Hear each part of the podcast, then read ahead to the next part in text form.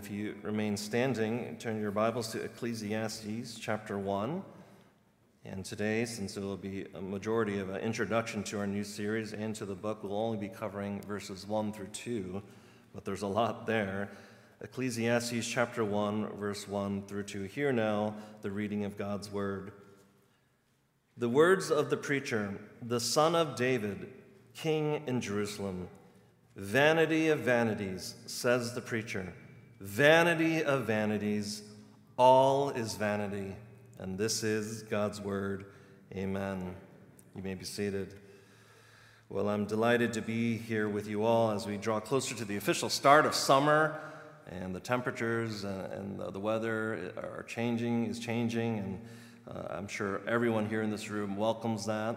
But I'm also excited to start a summer series in the book of Ecclesiastes.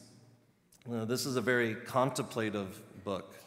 Some would say a difficult book. It's not very long at 12 chapters, but it's a deep book that gets to life's most difficult, tough questions. What to make of one's life lived? What is the purpose? What is the meaning? Or how to make sense of the world that we live in with things that are good, things that are evil and heinous, and things that are in the gray that seem to some of us somewhere in between. And speaking about making sense of life in this world, haven't our minds been oversaturated in that department over the last two to three years? And I'll just list off some of the things that might be weighing on us, stressing out our souls, even if we're really not even cognizant about that. We had a global life altering pandemic with COVID 19. We had struggles in a divided nation that is ongoing, that has affected not just friendships, but many families, perhaps even families here. They've even divided long standing churches over the division in our nation, to more recently trying to make any sense of horrible violence in our cities, but also to little children to African Americans intentionally gunned down at a grocery store parking lot. Sheer mayhem. What is going on? Then, on a more global scale, we have horrible wars and invasions, and then we have worldwide supply chain problems, inflation, poverty, racism, greed, and geopolitical chaos. Now, that's just things outside of our world. What about us as individuals? Crises that revolve around perhaps health or unsettled careers or schooling decisions or finances or secular influence preferred over God's word and way. A lot of these things weigh on our souls. Now, granted, we're, we're in a very, very first world circumstance and landscape with a lot that we take granted for every day, but still, one can understandably say and maybe in a quiet prayer, driving to work or at home before you go to bed, what is going on, Lord? What is the meaning of all of this? What is the meaning of all our toiling and striving when the world is so chaotic out there? Is this even worth living for? What is the meaning of life overall? Why is there so much unconstrained evil, God? Why is this allowed to even happen? Questions that understandably can keep any of us up at night and bothered throughout the day. And if you're feeling those frustrations, that angst, that pent up confusion, and even perhaps anger, well, the book of Ecclesiastes is an available resource to help you untangle some of life's tough and even excruciating questions. Relatable to those that are in a later st- latter stage of life, looking back at all that has happened. To those who are younger here and have their whole lives ahead of you, there is a word for you too, especially in Ecclesiastes chapter 12. And of course, all of those in between, trying to make sense of the purpose of our being. Now, growing up, I, I never really enjoyed when the teacher at school or even a Sunday school teacher at church would ask, Everyone, class, what is the meaning of life? I hated that question. I thought the question was too up in the stratosphere type of talk, too abstract. not very practical. I was intimidated by the question. So at that age, I never liked to think too much about it. And I just thought to myself, just live. That was my posture. Life's questions will be answered as you grow up and, and, and go along in life. But then sooner or later, like most of us, life gets too tricky to push off this question. We even have earlier theological confessions that help us along the way. What is the chief end of man? That's question number one. Well, man's chief end is to glorify God and to enjoy Him forever, a statement that we all should agree on. But sometimes we need lots of help unpacking what we even confess together, what we believe. And so I think the book of Ecclesiastes will help us in that regard. This book, with close study, will actually move your focus away from self and all of life's difficulties and complexities and move it to the sovereign creator God who rules over all things. This is the goal of the encouragement over the next two or three months. Now, if you've been intimidated or unmotivated by Ecclesiastes before, it's probably because you did a quick glance at some of the chapters and saw things like all is vanity or everything under the sun is meaningless and thought, that's not what I really need right now. That's a pretty depressing sentiment. I'll pass. But this isn't actually a depressing, fatalistic book, nor is this a really cheerful, optimistic book or a dark, pessimistic book. The author is a realist and is probably at an older age and looking back at all of life's lessons he has learned and is ready to share all of that with us. Now, in my mid 20s, I, I, led a campus ministry, and every Sunday night, 40 or 50 student leaders would come and gather, and I would give a little devotional, and we would go over ministry strategies and all these kind of things. But one season, I said, All of you guys, you're just going to uh, team up or individually pick one. I'm going to assign you one book of the Bible you're going to meditate on it for the next month or two, and then you're going to come back and stand up at the front and present the contents and the summary of that book to everyone. Well, I had a student who was assigned the book of Ecclesiastes. and I quickly found out that he was not really happy that he got this assignment. And so he kind of slowly gets up to the front and he has a downcast look as he goes up, and almost in a mumbling, depressed voice said, I was assigned Ecclesiastes. This book says that everything is meaningless, life stinks, and is pointless. We're all to die. The end. and people laughed because the report was so dark and depressing. We were kind of like, there, there, brother, you can come back now. But we can forgive this young person's point of view because if you quickly read the book to then summarize only in five minutes to other largely newish Bible students, the book does seem to tend to veer somewhat dark and almost unpleasant. But I guarantee you, with a closer read, brothers and sisters, and, I hope that you could maybe even include this in your devotional reading every day with the closer read and with the greater desire to get to the bottom of the author's intent, and of course, by the illumination and the guidance of the Holy Spirit, this book actually is a marvelous insight into humanity, our lives on earth, how God plays the critical roles in our lives if we are truly to live with purpose, fulfillment, and contentment. Because as we will see as we go through this book, without God in our lives, then truly we can say with the author of Ecclesiastes, then everything is meaningless. But more on that in the weeks to come as we seek to unpack the treasures of truth in this book. But I'll close my introduction to this series with a quote. Dr. Phil Ryken helpfully summarizes the overall book's purpose from his commentary on Ecclesiastes. He says, a very short excerpt The book of Ecclesiastes cautions us not to put our hope in earthly pleasures and worldly treasures but rather teaches us to put our hope in God instead. He goes on to say Ecclesiastes is really about the meaningless of life without God, and his ultimate purpose is to show us how meaningful life can be when we see things from God's perspective. Now, that summarizing statement, friends, alone should make us excited to dig into God's word and to not be afraid to, to pray to God like the psalmist Where are you? Are, are you near? Are you far? Have you forsaken us?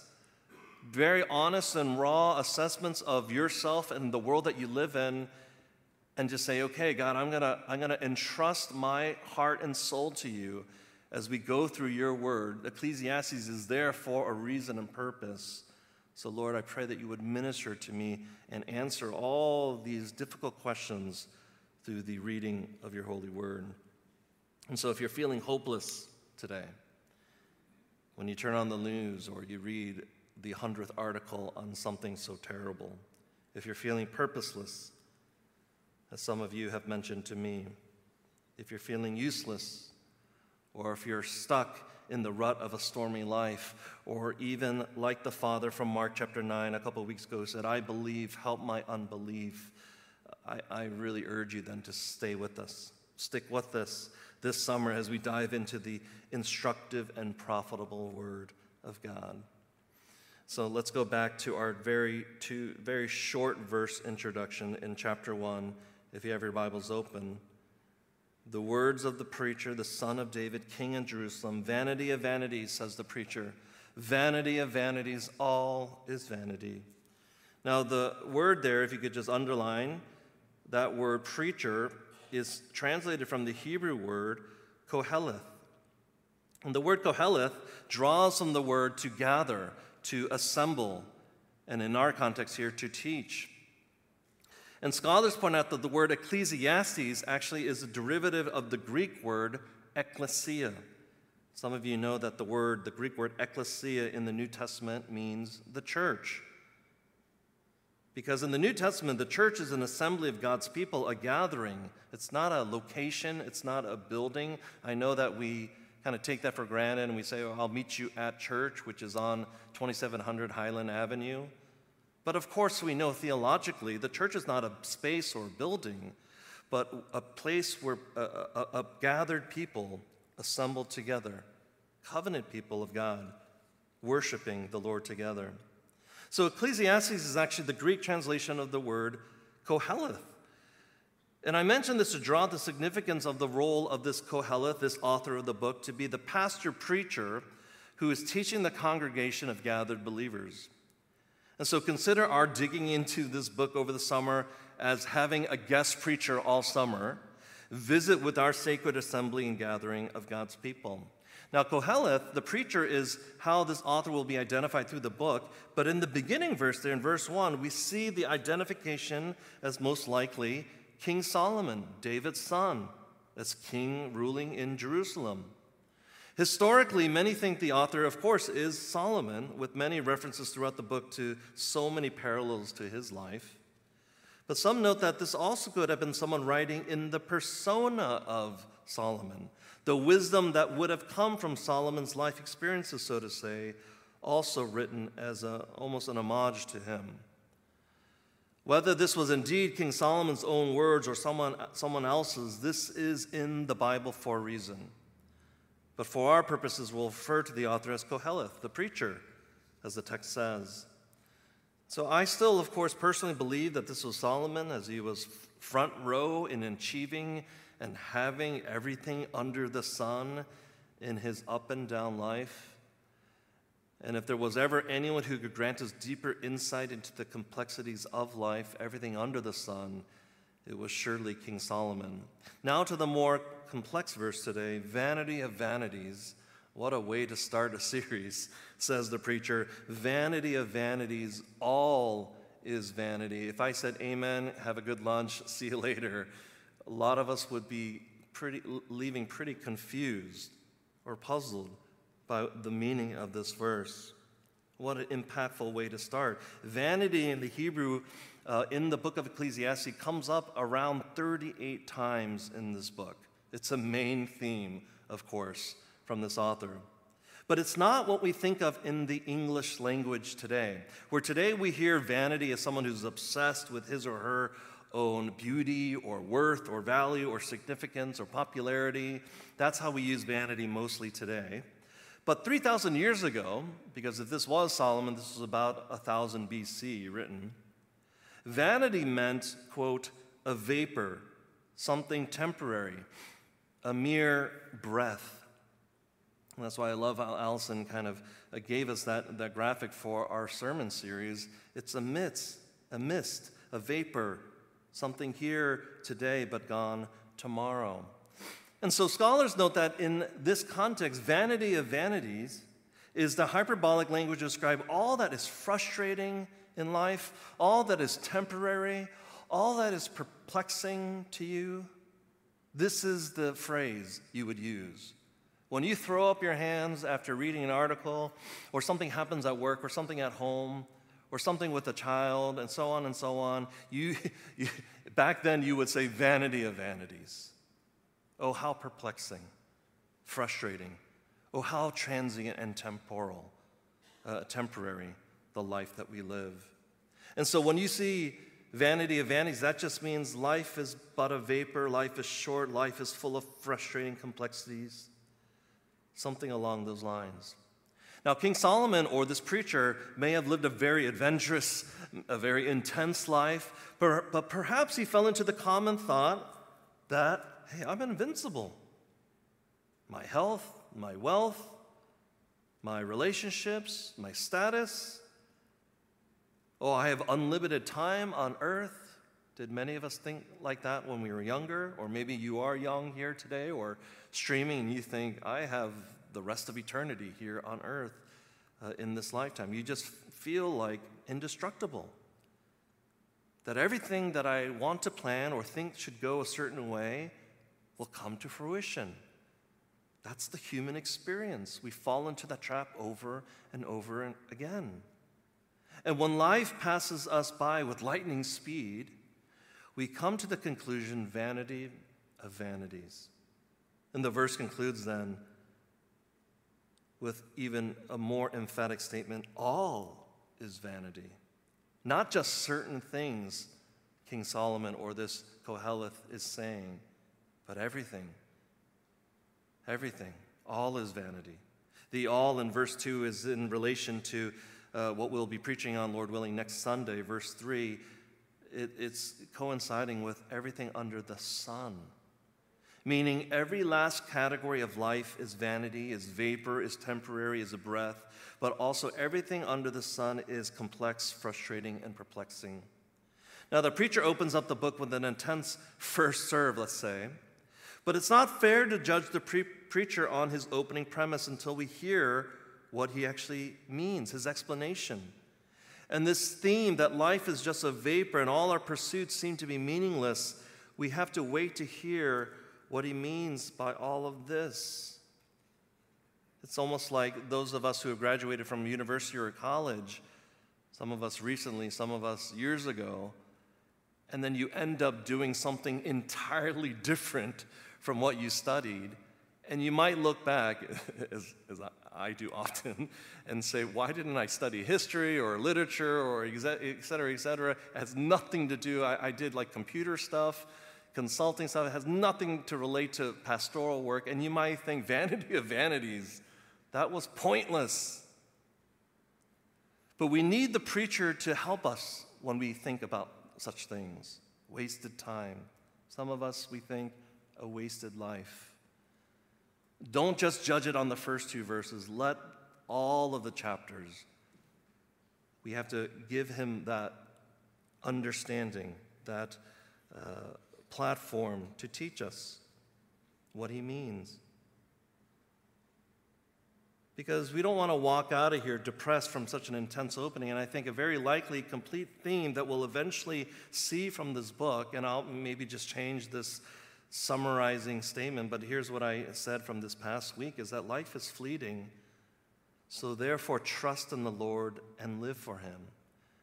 As, as the chapters unfold, I think you'll, you'll, you'll catch some of that. Maybe you have a better summarizing verse, uh, uh, um, um, statement, a sentence that you could share with me. You can email with me. Life is fleeting. That's where we're at right now, verse 1 through 2. But as we see and go to the very end, the preacher says, therefore, trust in the Lord. if you want to see meaning in your life, trust in the Lord alone and live. Live from. This is not just some theoretical massaging from the preacher. He wants us to live for God. And he knows that this is the only path to true fulfillment, true joy, happiness. Social media and the media and TV shows and commercials and just even our conversations around a coffee table, everyone is saying, I have the, the latest thing that will give you joy and happiness. And I think this might be it for you, right? We, we, we get inundated with that all the time. But the preacher 3,000 years ago is saying, the only path to true fulfillment and meaning in this life is through our Lord, our God. And we'll circle back to this at the end. But I just want to apply what we've heard today. As we introduce this book to our own church, our own gathered sacred assembly, let's start to warm up our evaluation of how we look at life thus far.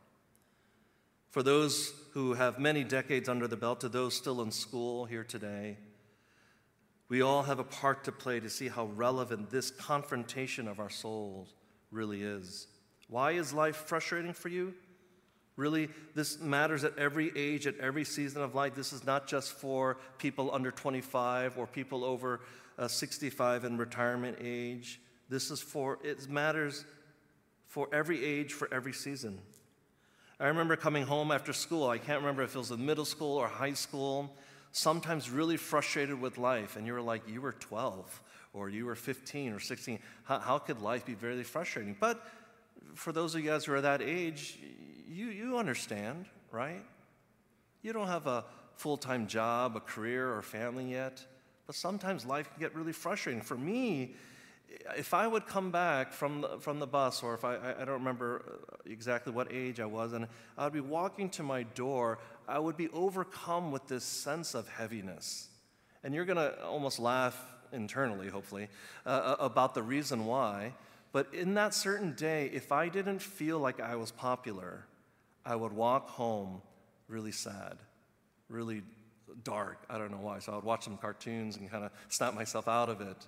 But days where I felt like, oh, I was funny enough, people seemed to like me, maybe I'm gaining a little bit more popularity, I was skipping all the way home. Or fast forward to my church planting days in my 30s. There were moments I felt I was floating on clouds because church planting was so exciting and fun. But other days, oh, I was utterly frustrated at the complexities of life or of human sinners getting together and having to deal with sin even inside the church. Those were some dark days. To the recent days or years of utter frustrations at viruses, war, shootings, violence, vitriol, and hate. Life in a fallen world is often not very delightful at all. Now, of course, this is different for every individual here. Maybe some of the uh, examples I gave you can't relate to, but I know that there are things there that frustrate you, that make you confused and perplexed in life that is fleeting. But the point is, no matter how different our experiences may be, that in every season of life we can agree with the preacher in Ecclesiastes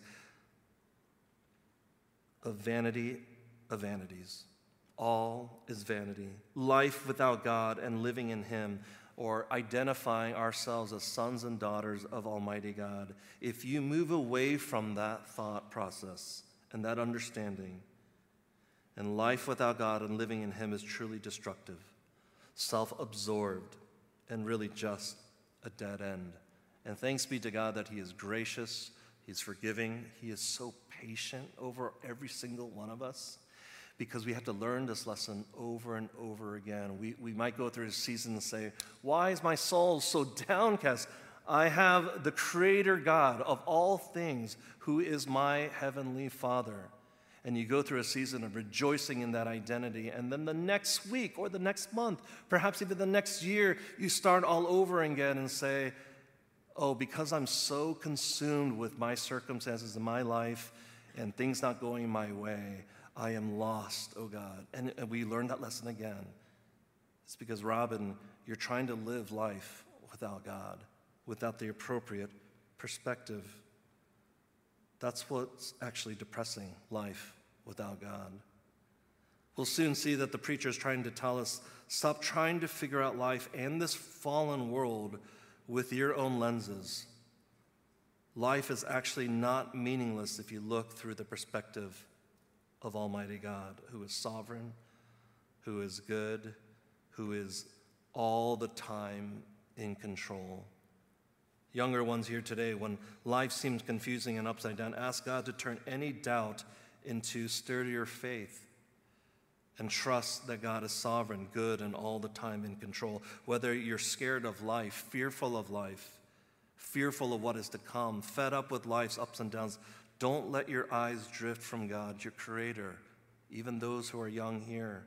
Many who are older than you today, like I am, will say amen to that too. Not just for the younger ones here. I need to hear that from the preacher today just as much, just as timely. For the world around us and indwelling sin in us is enough to get us frustrated, perplexed, and confused. And there is hopelessness without the perspective of God. But what often moves our gaze away from Christ and the purpose of God is whatever that's under the sun that currently is gripping you with obsession and your attention, your daily pursuit, that's what moves our gaze away from Christ and Almighty God. What do you cling so heavily upon? Your career path. The fulfillment is only found when I'm satisfied, thriving, and happy in my career or your family. The true fulfillment is only found when every child in the family is the ultimate behaving and obedient human being ever made. Is that what you're clinging your hopes on? Or is it your social status, your bank account? Some of us, young or older, our Xbox or game consoles, our friends, something you've built in life that you look back on with pride and you say, that's fulfillment under the sun. And then it could be just stripped and taken away from you in a split second. If any or all of those things becomes your all in all, friends, you'll lament with the preacher and say, All is vanity. Do you imagine if it is King Solomon that there were points in his life when he thought, I have everything under the sun, and then he comes to the conclusion, vanity of vanities? All is vanity. I have stripped my vision of the Lord God Almighty, and I've chased after things that truly do not satisfy. I come to the conclusion maybe this is written here once at the beginning, but maybe every week, every month for King Solomon, he said, Vanity of vanities, all is vanity. And without for us the hope of Christ, and what life he offers you while humbly substituting his own life on the cross some 2,000 years ago as that one and true atonement for your sins. Without that hope of Christ, we will and we should leave out of here and say, all truly is vanity. But when we place ourselves in faith, in the wonderful, never ending, never loosening grip of Jesus Christ, we'll see that life has a new meaning a new purpose. Life is a gift given to us so that we can live for Christ and the purposes of God. We just have to see correctly. That's why I'll conclude with what the preacher ends the whole book with the second to last verse in Ecclesiastes chapter 12, 13. The preacher concludes by saying, The end of the matter, all has been heard. Fear God and keep his commandments for this is the whole duty of man. That's not fatalism. That's not mere depressive talk. That is saying, if you want meaning in life, fear God and keep his commandments. Follow the whole duty of man. This loving union with Jesus Christ in the fear of the Lord, true submission to the Lord, is what makes all of life worthwhile. And we can't help but want to follow him then for he is the only one who can help us make sense of this world and our duty. You might have remembered me saying in previous terms that Latin phrase coram deo. Coram deo means in the presence of. And usually theologians use that theologically to depict a person's life is to be lived in the presence of our Creator, under His authority, and to His glory and pleasure. That's coram deo. That's every day for us, Christian. And as the preacher will depict to us, slowly but surely, like a sure handed surgeon of the spiritual heart, without the attitude of coram deo, a response to the good news gospel of Jesus Christ, life then truly is simply vanity. But as we'll see, the meaningless will become meaningful once we put Christ our Lord at the center of it all. And so, brothers and sisters, come back, hopefully, throughout this whole summer, prayerfully journey through this book together, and may God change us and transform us inside out. Let's pray. Oh, Heavenly Father, we want to humbly come before you and your word that you would give us courage to be confronted by books that we wouldn't readily read or devote time to that all your uh, all God's word is God breathed, is useful for us, profitable for us, teaching and rebuking, convicting us. I pray, O oh Lord, that we would see that, we would have faith given by you, God. Would you strengthen our faith to see that? That it doesn't have to be scary to be confronted by your word. For when we follow your way and your path and the ways of righteousness, through your holy word, we cannot go wrong. So, Lord, may we courageously and bravely and boldly and, and with much faith follow you, Lord, especially this summer in this series. May it grow our church. May it transform us. May it spiritually uplift our souls so that we can devote the whole duty of man unto you. We pray this in Jesus' name. Amen.